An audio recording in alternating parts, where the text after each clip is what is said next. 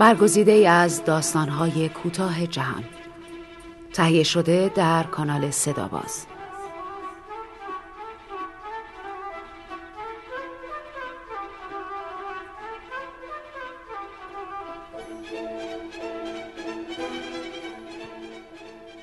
تو میخندی.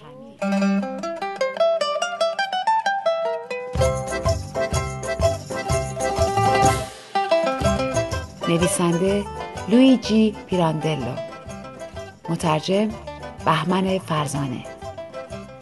داستانی برگزیده از کتاب یک عالم با شما حرف دارم، ناشر کتاب پنجره، با صدای بهناز استاندوز.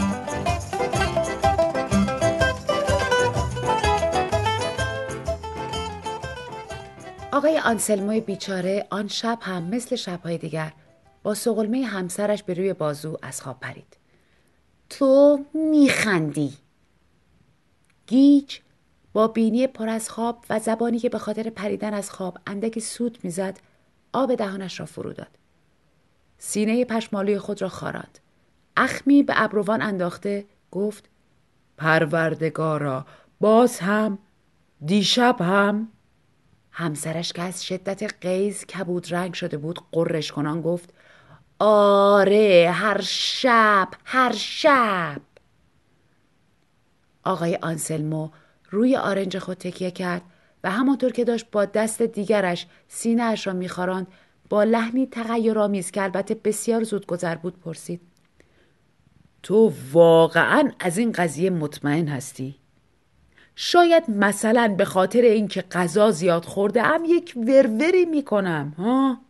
چه میدونم، شاید قار و قور شکمم است که از دهانم بیرون میزند و تو خیال میکنی که من دارم میخندم. همسرش سه بار پشت سر هم تکرار کرد: نه، تو میخندی، تو میخندی، تو میخندی. میخوای نشانت بدهم که چطور میخندی؟ اینطوری. و خنده گشاد و پرسر و صدای شوهرش را تقلید کرد. خنده‌ای که هر شب همان جوری میخندید. آقای آنسلمو متحیر، تحقیر شده و ناباور بار دیگر سوال کرد: همینطوری؟ آره، همینطوری، همینطوری. همسرش که از فشار تقلید آن خنده احساس خستگی میکرد، بار دیگر سر خود را روی نازبالش فرود آورد. دستانش را روی پتو قرار داد و ناله کنان گفت: آه پروردگارا، چه سردردی. در اتاق شمایل حضرت مریم روی کمد بود و یک چراغ شب داشت سوسو میزد. با خاموش روشن شدن مدام چراغ انگار تمام اثاثیه اتاق دچار سکسکه شده و تکان تکان می‌خوردند. به همان نحو هم قلب حساس آقای آنسلمو بالا و پایین می‌رفت. با رنجش خاطر، با احساس حقارت، با خشم و قهر، آری به خاطر آن خنده‌های باور نکردنی شبانه او در خواب. بله، همان خنده‌هایی که همسرش خیال می‌کرد او مثلا غرق در چه رویاهایی است که دارد آنطور می‌خندد، در حالی که خود او، یعنی همسر فلک زده‌اش که در کنارش دراز کشیده و خواب از سرش پریده بود، چطور از آن سردرد مدام عصبی بود، چگونه مرض آسمش عود کرده بود، چطور دچار تپش قلب شده بود. خلاصه مبتلا به تمام امراضی شده بود که چه واقعی و چه خیالی زن شاعر مسلکی که حدوداً پنجاه سال سن داشت امکان داشت به آنها مبتلا شود. مرد گفت: میخوای شمع را روشن کنم؟ بله، روشن کن. قطره هایم را هم به من بده، بیست قطره با یک کمی آب. آقای آنسلمو شمع را روشن کرد و به هر زحمتی بود از بستر پای به بیرون گذاشت. یک تا پیراهن و پا برهنه از جلوی گنجه لباس رد شد تا برود از کشوی گنجه شیشه دوای آرام بخش و قطره چکان را بردارد. در همین حین بی اراده دستی به چند تار موی روی سر خود کشید. به آن موهایی که به خیال خودش میخواست روی تاسیه سرش را بپوشاند. همسرش از بستر متوجه حرکت او شد. با پوزخندی که بر گوشه لب داشت زیر لب گفت: بله، دارد گیسوان خود را آرایش میدهد. حتی شجاعت این را هم دارد که شبانه به ریخت و قیافه خودش برسد، موهای سرش را مرتب کند، بله خودش را خوشگل می کند، در حالی که بنده اینجا افتادم و دارم جان می دهم. آقای آنسلمو مثل کسی که یک افعی نیشش زده باشد یک مرتبه انگشتش را به طرف همسرش نشانه گرفت و رو به او داد زد: تو داری می میری؟ زن ناله کنان جواب داد: چقدر دلم میخواست که پروردگار متعال، نمیگویم تمام این زجر، بلکه فقط اندکی از آن را به سرکار میچشان تا بفهمی که من دارم چه میکشم. آقای آنسلمو قرولند کنان گفت: نه خیر عزیز من، چنین نیست، چون اگر واقعا انقدر حالت بد بود که داری به رخ بنده میکشی، آن وقت حواس جنابعالی پی این نمیرفت که بنده بی اختیار و بدون منظور خاصی دستی به سرم کشیدم. من که کاری نکردم، فقط دستم را بالا برده بودم و بس. اه اه حواسم را پرت کردی، نفهمیدم چند قطره دارو توی لیوان ریختم. با عصبانیت لیوان آب را روی زمین ریخت، لیوانی که خدا می‌داند به جای بیست قطره داروی آرام بخش چند قطره در آن چکانده بود. مجبور شد همانطور با یک تا پیراهن و پای برهنه به آشپزخانه برود تا بار دیگر در لیوان آب بریزد. همانطور که داشت پاورچین و شم به دست از راه را عبور می‌کرد، داشت با خودش حرف می‌زد: بله آقایان، من می‌خندم. آی ملت، بیایید بشنوید که بنده می‌خندم، می‌خندم. صدایی از یکی از درهایی که به راه رو باز می شد بلند شد: پدر بزرگ جان. صدای یکی از پنج نوه‌اش بود، صدای سوزانا که بزرگترین آنها بود، نوه‌ای که آقای آنسلمو از بقیه بیشتر دوستش داشت و او را سوزی می نامید. دو سال قبل پس از مرگ تنها اولاد مذکر خود، عروس و پنج نوه‌اش را به نزد خود آورده بود. عروسش که در سن هجده سالگی پسرش را به کمند انداخته بود، خوشبختانه چند ماهی میشد که با مردی روی هم ریخته بود و از خانه فراری شده بود. بله، درست با بهترین دوست شوهر مرحوم خود. و بدین سان پنج تا نوه که سوزی بزرگترین آنها تازه هشت سال داشت، روی دست آقای آنسلمو مانده بود. بله، درست حسابی روی دست او، چون مادر بزرگشان یعنی همسر ایشان انقدر درد و بلا داشت که طبعا دست نداشت تا کسی بتواند روی آن بماند. موجودی که قادر نبود از خودش مواظبت کند، چه رسد به دیگران. البته اگر آقای آنسلموی فلک زده بی اراده دستش را به روی سر می برد تا آن چند تا تار مو را مرتب کند، فوری ملتفت می شد و هرس می خورد. چند تار مویی که در واقع فقط بیست و پنج عدد بودند. بله، چون او علاوه بر تمام آن امراض واقعی و خیالی نسبت به شوهرش بی نهایت حسادت می ورزید. بله، آن مادر بزرگ حتی رویش می شد که حسود هم باشد.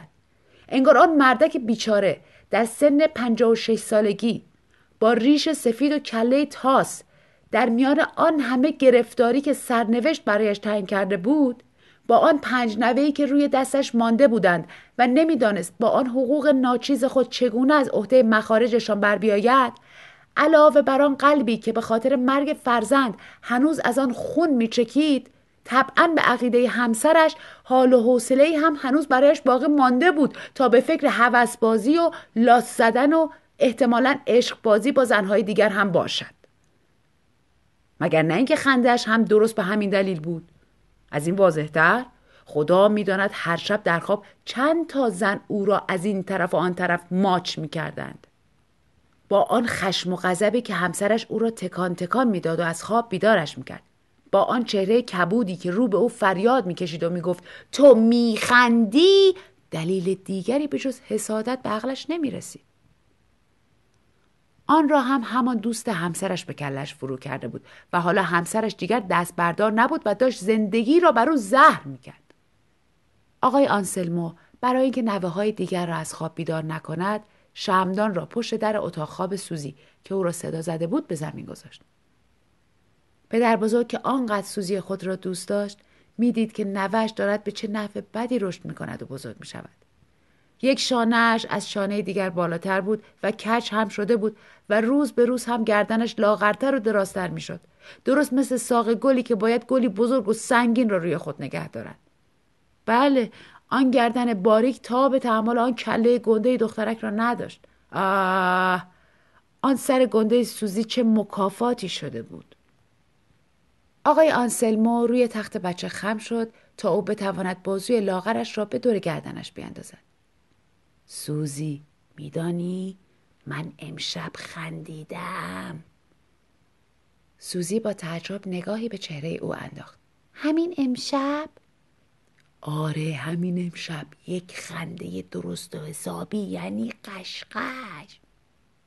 خب حالا بگذار بروم یک چک آب برای مادر بزرگت ببرم. خب عزیزم حالا بگیر و بخواب و سعی کن که خودت هم بخندی. آره تو هم بخند. شب بخیر. برگیسوان سر نوهش بوسه زد.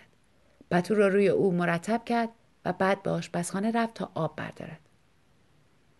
آقای آنسلمو که به هر حال خود را مرد خوش اقبالی حساب میکرد، همیشه با فلسفه و منطق خود را ارضا کرده بود. اعتقاد داشت که خداوند کریم است. حق به حقدار میرسد. به عبارت دیگر عدالتی وجود دارد. در نتیجه حاضر نبود قبول کند که شیطان به وجودش فرو رفته و دارد او را دست میاندازد و هر شب او را در خواب آنطور به خنده میاندازد تا همسر مشکوکش را آنطور به حسادت وادار کند. آقای آنسلمو مطمئن بود. اطمینان تام داشت که هرگز خوابی ندیده بود تا باعث آن خنده های شبانه بشود. او اصولاً هرگز خواب نمیدید. هر شب سر ساعتی معین به خواب میرفت. خوابی سیاه و بدون رویاهای رنگارنگ. خوابی عمیق که بیدار شدن از آن برایش بسیار مشکل بود. پلک چشمانش مثل دوتا سنگ قبر روی دیدگانش سنگینی میکرد. در نتیجه به شیطان که ربطی نداشت، به رویا هم که مربوط نمیشد. فقط یک چیز باقی میماند و بس. حتما آن خنده ها یک مرض جدیدی بود که تا به حال کشف نشده بود. شاید مثلا به تشنج اعما و احشا ارتباطی داشت که به آن صورت پر سر و صدا مثل خنده از دهان بیرون میزد. روز بعد تصمیم داشت با پزشک جوانی مشورت کند که متخصص بیماری های عصبی بود. پزشکی که یک روز در میان به عیادت همسرش می آمد. این پزشک جوان متخصص علاوه بر حق و زحمه دکتر بودن، مبلغی هم اضافه تر می گرفت به خاطر اینکه موهای طلایی سرش از بس درس خوانده بود زودتر از موعد ریخته و چشمانش نیز درست به همان دلیل ضعیف شده بودند. میبایست اینها را با آن حق و زحمه گران جبران میکرد. دکتر علاوه بر تخصص امراض عصبی تخصص دیگری نیز داشت که آن را رایگان در اختیار مشتریهایش میگذاشت. چشمانش در پشت عینک یکی زرد رنگ بود و یکی سبز. چشم زرد را میبست و با چشم سبز چشمک میزد و همه چیز را به طرز شگفت‌انگیزی برای مریض‌هایش توضیح میداد. به حدی که حتی اگر قرار بود بمیرند، لااقل با رضایت خاطر این جهان را ترک کنند. آقای دکتر، بفرمایید ببینم آیا امکان دارد که یک نفر بدون اینکه خوابی دیده باشد بی خودی در خواب بخندد؟ منظورم تبسم نیست، خنده است، یعنی قش قش خندیدن. منظورم را درک می‌فرمایید؟ پزشک جوان شروع کرد به توضیح دادن آخرین تئوری هایی که در مورد خواب داده بودند. هم خواب و هم خواب دیدن یعنی رؤیا. تقریبا نیم ساعت در آن مورد نطق کرد. تمام آن لغات و اصطلاحات یونانی غیرقابل فهم را هم به کار برد که هرچه بیشتر آنها را در صحبت و توضیح به کار ببری، حیثیت دکتر بودن بالاتر می رود. و نهایتاً به این نتیجه رسید که نه خیر، بشر به هر حال خواب می بیند و بدون خواب دیدن غیر ممکن است که کسی بتواند به آن طرز در خواب بخندد. آقای دکتر، ولی من حاضرم برای سرکار سوگند بخورم که من خواب نمی بینم. اصلا خواب نمی بینم. آقا من هرگز در عمرم خواب ندیدم. همسرش هم گفته پزشک جوان را تصدیق می کرد و همین باعث شده بود تا آقای آنسلمو بدتر عصبانی بشود. به خصوص اینکه تصدیق همسرش با خنده‌ای کنایه آمیز هم همراه بود. پزشک چشم زرد رنگ را بست و با چشم سبز خود چشمکی زد. نخیر، شما خیال میکنید. اینطوری به نظرتان میرسد. ولی اینطوری نیست. شما خواب میبینید و خود این موضوع بسیار مثبت است. فقط شما خواب را فراموش میکنید. در حافظه شما باقی نمیماند. آن همچون خواب شما سنگین است. همانطور که برایتان توجیه کردم، معمولا ما رویاهایی را به یاد میسپاریم که مسائلی نادر باشند، به عبارت دیگر عادی نباشند. خب پس میخواهید بگویید که من از خوابهایی که میبینم خنده‌ام میگیرد؟ در این مورد شکی وجود ندارد. شما خوابهای قشنگ میبینید و در نتیجه میخندید. آن وقت آقای آنسلما از جا در رفت و گفت آقای دکتر خیلی عذر میخوام، ولی انگار سرکار خیلی از مرحله پرت هستین. یعنی میخوایم بفرمایید که بنده خوابهای قشنگ میبینم و خودم حالیم نیست؟ چون باور بفرمایید که بنده در این مورد اصلا چیزی سر در نمی آورم. همسرم مرا تکان تکان می دهد، مرا از خواب بیدار می کند و فریاد می زند تو می خندی و من مات و مبهوت بر جا می مانم و به دهان او خیره می مانم، چون اصلا یادم نمی آید که خندیده باشم و آن هم برای چه خندیده باشم. ولی مسئله به هر حال حل شده بود. بله حل شده بود. بله بله حتما همینطور بود. طبیعت در خفا در خواب به او کمک کرده بود. به محض اینکه او چشمان خود را به روی نمایش بدبختیش فرو می‌بست، طبیعت تمام لباس‌های سوگوارانه را از تن او در می‌آورد، او را سبکبال مانند یک پر به دنبال خود به جایی می‌کشاند که هوا خنک و همه جا پر از رویاهای شیرین و دلپذیر بود. البته رویاهای بسیار شیرین را به او نشان نمی‌داد. آنها را از او دریغ می‌کرد، ولی به هر حال به روح افسرده او نوری عطا می‌کرد تا بتواند از آن طریق روز بعد مشکلات زندگی و سرنوشت خود را بهتر تحمل کند. حالا وقتی آقای آنسلمو از اداره به خانه برمیگشت، سوزی را روی زانوان خود می‌نشاند. دختر بچه بسیار خوب تقلید آن خنده را در می‌آورد. طبعاً چون بارها مادر بزرگش را دیده بود که چگونه داشت خنده پدر بزرگ را تقلید میکرد. مرد چهره پژمرده نوه‌اش را نوازش میکرد که به چهره پیرزنها شباهت داشت و از او میپرسید سوزی من چطور میخندم؟ عزیز دلم تو رو به خدا یک کمی ادای خنده من را در بیاور. آره آن خنده قشنگ من. سوزی هم سر بزرگ خود را به عقب خم میکرد و با آن گردن لاغر مردنی خنده را سر میداد. خنده قشنگ، بلند و با تمام حنجره. آقای آنسلمو با رضایت خاطر به خنده او گوش میداد. آن را مزه مزه میکرد. گرچه در ته دل به خاطر گردن دراز بچه داشت غصه میخورد و همانطور که سر خود را تکان تکان میداد، از پنجره نگاهی به بیرون میانداخت و آهی میکشید. سوزی من، سوزی جان من، خدا میداند که من در خواب چه مرد سعادتمندی هستم. خدا میداند چقدر خوشبخت هستم که آنجور قشقش خنده را سر میدهم. ولی بدبختانه آقای آنسلمو آن امید واهی را هم از دست داد. یک بار از روی تصادف یکی از خوابهایی را که دیده بود و او را به خنده انداخته بود به یاد آورده بود. پلکان وسیعی را دیده بود که داشت به سختی از آن بالا می رفت. عصایی هم در دست داشت. یکی از همکاران ادارهش هم به اسم تورلا همراهش بود. کسی بود که پاهایش به قیچی باغبانی شباهت داشت. پشت سر تورلا رئیس اداره داشت با عجله بالا می آمد. بله، همان عالی جناب ریدوتی که با کمال سنگدلی با عصای خود روی آن پاهای ناقص تورلا ضربه وارد می آورد. مرد بیچاره‌ای که به خاطر آن پاها مجبور بود محکم به روی عصای تکیه کرده و بالا برود. عاقبت سر آن تورلای بدبخت از آن همه کتک خوردن خم میشد، با دوتا دست پله‌ای را میچسبید و مثل یک قاطر چموش به طرف رئیس اداره لگد میانداخت. آقای آنسلمو در آن مرحله از خواب میپرید. لبخند ناگهانی از روی لبهایش محو میشد.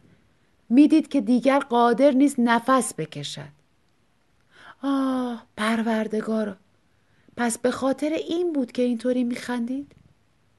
به خاطر این حرکات احمقانه و ابلهانه بود که میخندید؟ دهانش از روی نفرت کج شده بود. همانطور در جای نشسته و به خلأ خیره مانده بود.